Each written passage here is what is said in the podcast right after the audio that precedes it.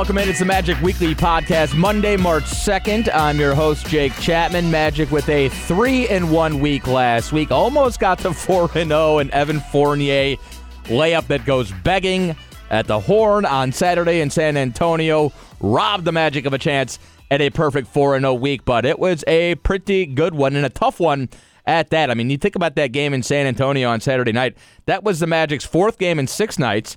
Uh, you started the week off with a 115 113 win against the Brooklyn Nets uh, in Brooklyn. A game, obviously, as you're jockeying with the Nets for the seven seed in the Eastern Conference. That was a huge game. We're going to see Brooklyn twice more at the end of the month of March. So, uh, certainly that battle far from done. But as we sit today on March 2nd, the Magic a half game up on the Brooklyn Nets for that seven seed in the Eastern Conference, and largely because of that win you got a week ago, Monday night in Brooklyn. 115, 113, the final score. Uh, Aaron Gordon, phenomenal, and he's been phenomenal over the course of the last five or six games. 20, he had an off game on Saturday in San Antonio. But as far as that Monday game against Brooklyn goes, he had 27 points, 10 rebounds, had four assists, and a game saving block shot on Caris LeVert with about 10 seconds left. So, look, Brooklyn, not quite the competition as a team like Los Angeles or some of the other big wins of the season for the Magic. But when you think about coming down the stretch here, I mean, we're talking about 22 games remaining, and that win in Brooklyn on Monday night really got the Magic's week sort of started off properly. Uh, so that was a big one there. And then you took care of business uh, on Wednesday against Atlanta. You hang 130 points. Friday night back here at Amway Center, you hang 136 points on the Minnesota Timberwolves, and you just come up short on Saturday night. Second half of a back to back, fourth game in six nights. And I thought it was a gutty effort against the San Antonio Spurs. Uh, you allowed 38 first quarter points. That's really the story of that game because the Magic did a great job of hanging in there and sort of scrapping back, uh, carried by Evan Fournier and Terrence Ross offensively. And to be in that game in the fourth quarter, I think that was a little bit of a win right there. But a couple things that you just can't have happen. You can't give 38 points up in the first quarter and be down 11 after one out on the road. That's going to be really difficult. And the Spurs just shot lights out. I mean, they shot 52% from the field. 45% from three point range. The Magic's defense just wasn't quite as tight as it needed to be that night. And then, look, I, the other thing that I thought was yeah, you give up seven points at the free throw line. You shoot 69.6%, 16 of 23 at the stripe, and Aaron Gordon was a big culprit as far as that went. He was three of eight at the stripe. In a game like that, a tight game like that, you're talking about every game matters so much coming down the stretch here as you're as you're battling for playoff positioning. Uh, you can't leave seven points at the line out on the road in a game that ended up being a one point game. But the Magic defense did a great job late of of trapping the ball out of Bryn Forbes' hands, forcing the turnover in the closing seconds. Evan Fournier gets out uh, on the break, and you know the Spurs ran with him, and Rudy Gay sort of um, I think it made it a little awkward for Evan. He had to turn a little bit, but Evan will be the first one to tell you, and he said after the game on Saturday that's a layup. I got to make that shot. So he took responsibility for it. Uh, and look, you take the L and you move on. But the Magic right now, 27 and 33. And this will be a difficult week for them, certainly, um, headed out on the road again. I mean, you get the Portland Trailblazers in tonight, and that's going to be, we're going to talk to Casey Holdahl here in a minute. Portland's in a weird spot right now. They're on the outside looking in as far as the Western Conference goes, uh, Western Conference playoff race goes. They're still without Damian Lillard. They were hoping to get Jusuf Nurkic back at some point sooner than later, and they have not done that yet. Uh, Damian will be back probably before the end of the week. There was talk that he may join the team uh, and and be in Orlando for this game tonight. He decided to skip out on that. This is the last game. It was only a three game road trip for them, so this is the last game of that trip. They'll be back in Portland uh, by early tomorrow. So I would expect to see Dame back by the end of the week. But this is a Portland team that's really limping right now. They've lost six of seven as they head into this one tonight. So the Magic, you know, should be able to get a W tonight. Not if they take them lightly and not if they let CJ McCollum go off for 35 or 40 points. Um, but this is a game, you know, it's a it's a little bit of a wounded duck, these Portland Trailblazers. So very winnable game here tonight. Uh, if you're the Magic, and then you head out on the road for a four-game road trip. Could be a lot tougher, right? You don't have back-to-back sets um, during this four-game roadie, but you got a couple tough teams. You got to go to Miami on Wednesday. That's going to be a really difficult game. Miami's been lights out at home. Then you get a little bit of a break against Minnesota, but it's up in Minnesota. And as we know, that team can score a whole lot of points. You're going to have to mind your P's and Q's for that one. And then the end of the road trip is going to be tough. Uh, next Sunday in Houston, and the Houston Rockets have been absolutely lights out uh, since making all those moves at the deadline, going small ball. Russell Westbrook has been balling right now. So that's going to be a really difficult game next Sunday in Houston. And then next Tuesday, a week from tomorrow, you wrap up this four game roadie with the Memphis Grizzlies, who have also been playing really good basketball right now. As of now, they're your eight seed in the Western Conference. So, uh, three of these four matchups on this four game roadie, kind of difficult games, but certainly winnable games. And you want to get this one here tonight before you head out on the road tomorrow. That would be key if you can get this W tonight against the Portland Trailblazers. Uh, they've lost six of seven, still waiting for. Damian Lillard to make his return. There was talk that maybe he would meet the team in Orlando, but he will be out tonight. And uh, for that and some more information on this team, we bring in Casey Holdahl. Does a phenomenal job. You can follow him on Twitter. It's at C H O L D. Uh, C Hold on Twitter. He's a beat reporter for the Portland Trailblazers. And he joins me this week here on Magic Weekly. Casey, how are you? Thanks for taking a couple minutes, man. I appreciate it. My pleasure, Jake. Happy to be here. Yeah, uh, my stop in Orlando. Yeah, for sure. Tell me about uh, tell me about Dame's return. I guess uh, I mean people assume it'll be sooner than uh, sooner than later, but it, it, look, time's running out, Casey. I mean, obviously, in a fight for that final playoff spot in the Western Conference, is there any sort of an indication that he's close? Uh, my understanding is that he is close now, having not been in Portland for almost a week now, and and I mean I, I keep in pretty close contact with Damian, but you know I'm trying not to try not to pester him uh, on every single text message because I know he's got a lot of people curious about when he's coming back. But my expectation is that he will be back and and playing by the Wizards game, which is the first game back after this road trip. Uh, but his thing too is he did, he's he's been really adamant that he doesn't want to have to like work himself back in. He wants to get back into the game and basically pick up right where he left off before that groin injury. So, you know, he's been going through multiple workouts per day. He says he's feeling good. Um, you assume once the team gets back uh, tonight, or uh, at least by Wednesday, that he'll get reevaluated. My expectation that he will play in that game, but it's certainly not yet been decided. Um, but you know, with, with any kind of soft tissue injury, you know, you always have to really kind of play it safe. And particularly, uh, I think you know we're seeing right now that without Damian on this team, it's uh, it's pretty rough sledding for the Trailblazers. So you know if they're going to have any chance of of maybe getting this thing moving back in the right direction and potentially you know getting back to the postseason for the seventh straight year, they're going to need Damian healthy. And you know part of that is making sure that that that right groin is ready to grow because if it goes another another time, basically that's that's it for the season. And you know, again, with the Blazers without Damian Lillard are uh, are much less much less of a dangerous opponent than they are with him on the court. What about Jusuf Nurkic? Uh, I think is is hope eroding that he'll be back this season during the regular season, or is there still a sense that he's going to be able to make it back before uh, potentially the postseason? You know, I, I think it really depends on who you talk to and, and, and which day you catch that person right. on. You know, I think the the expectation was that Jusuf was going to come back sometime soon after the All Star break. He did have a bit of a setback with a with a uh, calf strain that he suffered when he was doing his rehabilitation when he had got back onto the court. And you know, when you have a, a serious injury, they're not so much concerned about the leg at this point. Obviously, uh, you know, typically leg breaks in terms of, of returning are not that big of a deal. There's not really all that much of a concern that it could break again. What the concern is is that he's going to be compensating for ha- having not used that leg right. for so long that other injuries are going to are going to come. And so when he had that that calf strain, I, I think the idea was like, well, all right, this is kind of the the first injury that he's getting from being kind of on the shelf for so long.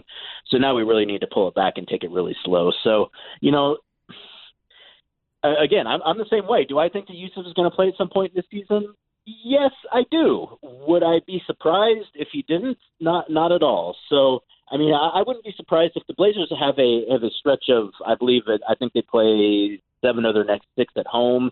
Uh, you know, there, there's been talk that until Jusuf really gets a chance to to get out there and practice consistently with the team, which, uh, as you know, you know during the NBA season, it's it can be hard for the team to get together to actually have practices when you're having games, and particularly at this point in the season. So uh, the the hope is that I, I think when the team gets back, that maybe another week, maybe two weeks, that he might be able to get back out there. But I, I also think that you know he's one one small tweak away from probably them just saying, you know what, it's not going to happen this year. We'll just pick back up in 2020, 21. So I, I'd say it's a real coin flip at this point whether or not Jusuf plays this year.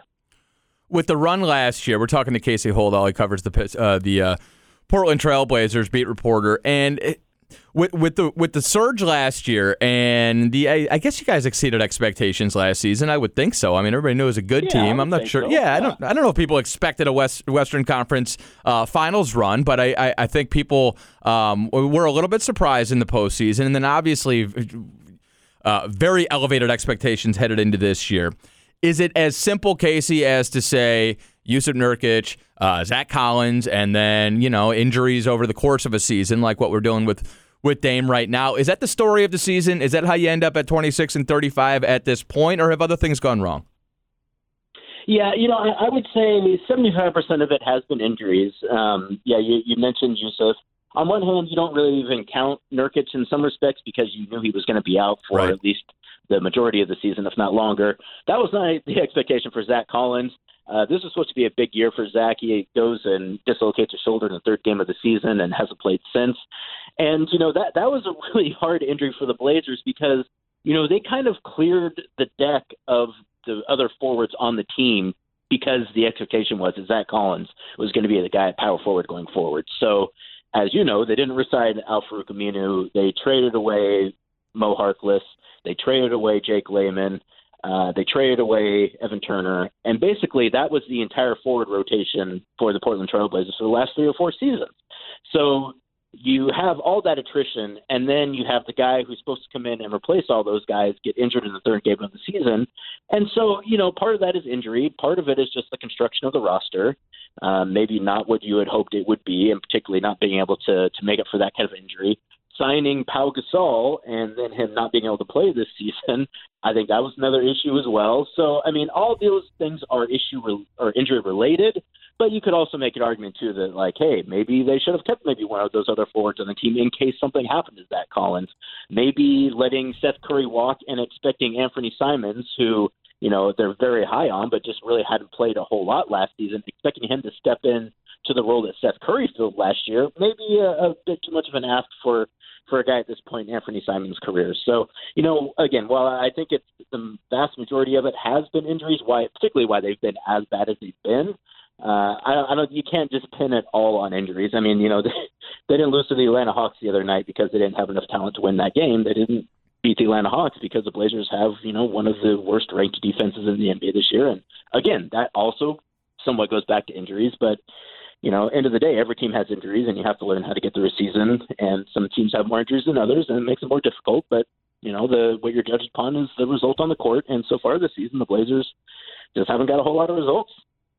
Casey, if if that's the case, right? Like I, I, I think I think it's interesting because it's there's sort of this transition period, right? Like Anthony Simons is a is a player, a young player that a lot of people are probably very excited about. I think we've seen flashes, or I think you guys probably have, uh, from Nassir Little, and then you're going to get Collins back, and so you have this young talent in place that might not be ready just yet to support Damian Lillard uh, and C.J. McCollum in a deep playoff run, but you have some some young talent that I'm sure people are excited about if this is a lost season, if if you guys end up missing out in the postseason, Nurk doesn't necessarily come back, or he does come back and he's not necessarily effective uh, right away, which which is to be expected. Do you just play it back next year? I mean, so many people approaching the trade deadline are saying, "Oh, they got to trade CJ and they got to package all the kids for Kevin Love, or, or or do whatever, make some big drastic move."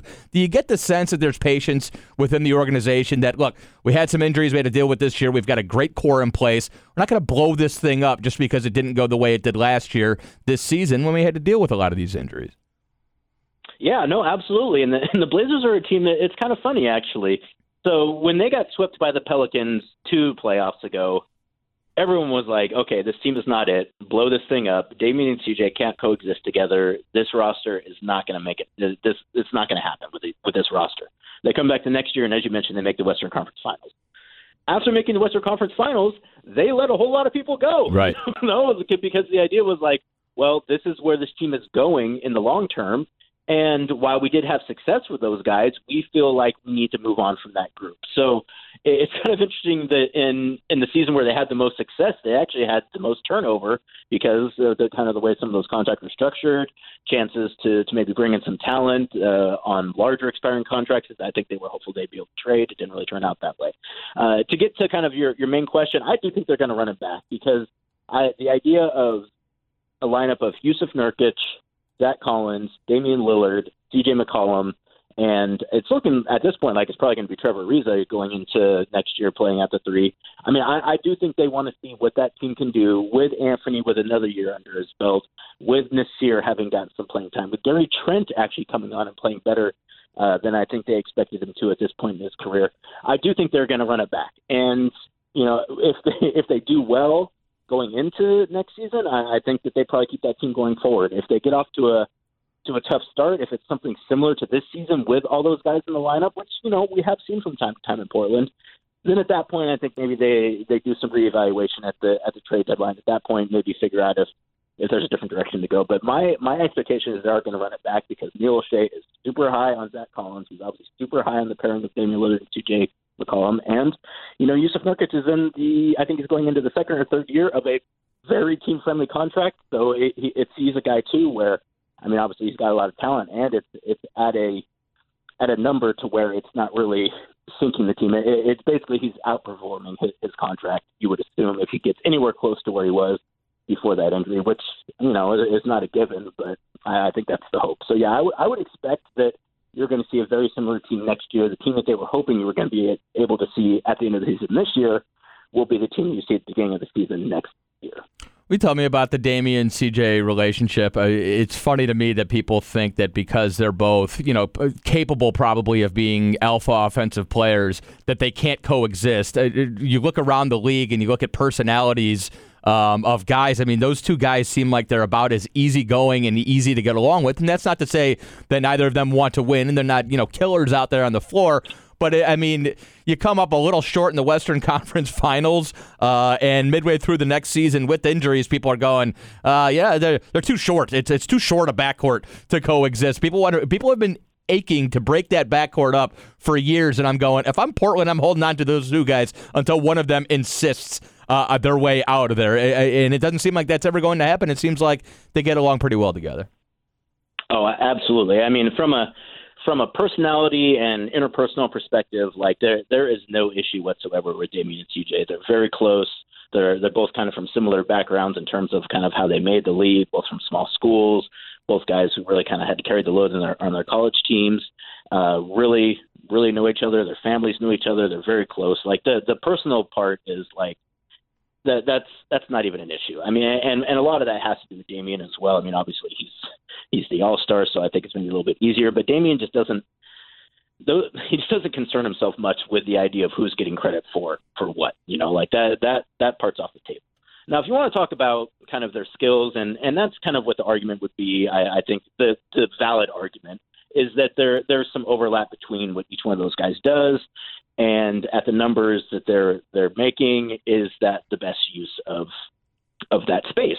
And I, I think when they're when you're as good as of players as Damian and CJ are, I, I think it is. And you're exactly right, though. It's you know it's one of those situations where I don't know if it's just because we're in Portland, so people don't pay maybe as close attention, or or if it's just that once kind of something gets gets talked about, it, it just always kind of goes back up. But basically, anytime the Blazers have any issue whatsoever, it doesn't have to have anything to do with Damian and CJ. The national conversation always goes back to, well, boy, this might might need to break up that backcourt, up to and including right now when Damian is not playing.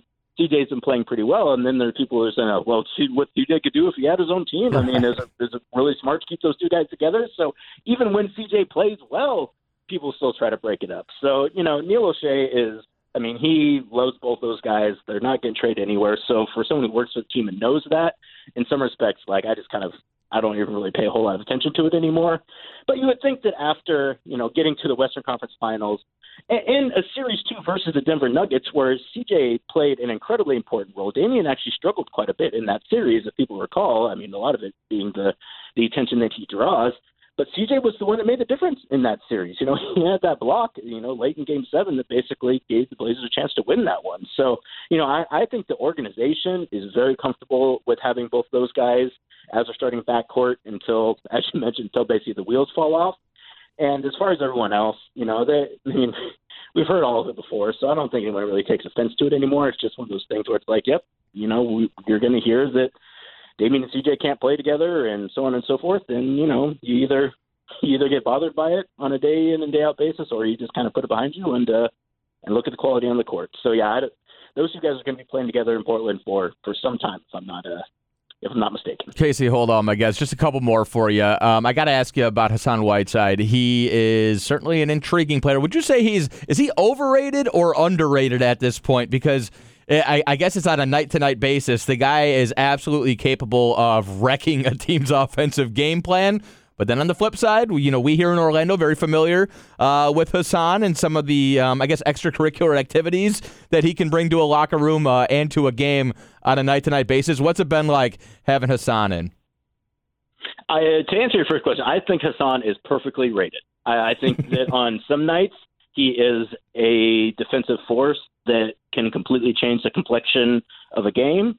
I think on some other nights you know he's maybe a little too focused on on maybe the statistical parts and not so much on the on the team defense parts. So I think there's I, I, I think that both of those both those points are completely valid and true. And again, I, I think like like any other human being, there's things that Hassan does well on the night to night basis and things that, you know, he, he slips on from time to time. So I would say though, at least in terms of his locker room presence, and I don't know if it's just because it's only been, you know, nine months or if it's because he's in a contract year, but like that for me has not been an issue at all. Like I, I haven't heard about guys complaining about Hassan, you know, being too goofy or, or not kind of putting forth the effort or the interest that they would want to see.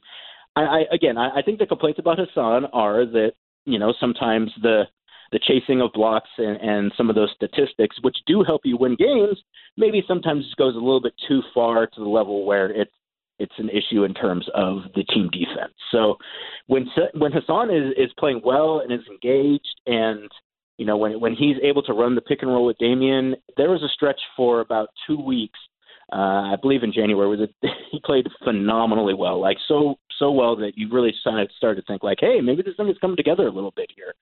And you know, it had some drop off, and I think that would be kind of the one of the complaints about Hassan is that the consistency is maybe just not there, and you know that's I, I think there's there's some truth to that. So, it, it, but you know, with Hassan, it's it's like any other player where you know the organizations are responsible for how players play as well. And so, while the majority of that is on the player himself, I think you also have to look at each organization and ask if they're putting a guy in the best position to be successful. And again, that falls on the player primarily, but it's it's also incumbent upon the organization to make sure that, that you're best utilizing a guy and best getting something out of him. That's what coaching is about. That's what you know putting your roster as a front office is about. And I, I think that uh, Hassan, while he he has some faults, I, I think in general, if the Blazers didn't have Hassan Whiteside this season, they'd be in a whole lot worse shape than they are now.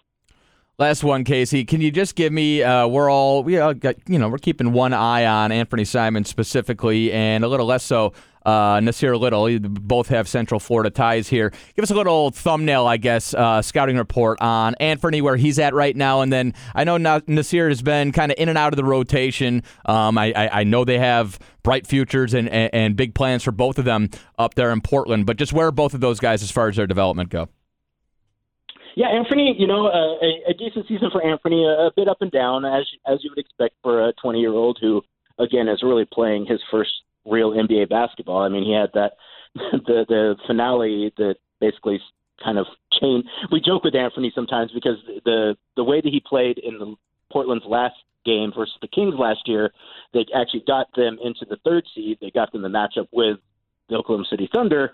You know, we kind of tease Ant from time to time that you know if it not for that game, the West Russ Westbrook would still potentially be in Oklahoma City, and how much of all that stuff that happened had to do with Anthony just having a phenomenal game in in some respects a, a meaningless game versus the Kings. So uh, again, with Anthony, they are incredibly high on on his talents and his work ethic. Ant's a, a great kid, a great person actually. I, I won't even I won't even call him a kid. He, he is a, a very good person uh, and is playing well. Uh, again, I, I think that you know, learning how to be a point guard is is still a, a work in progress.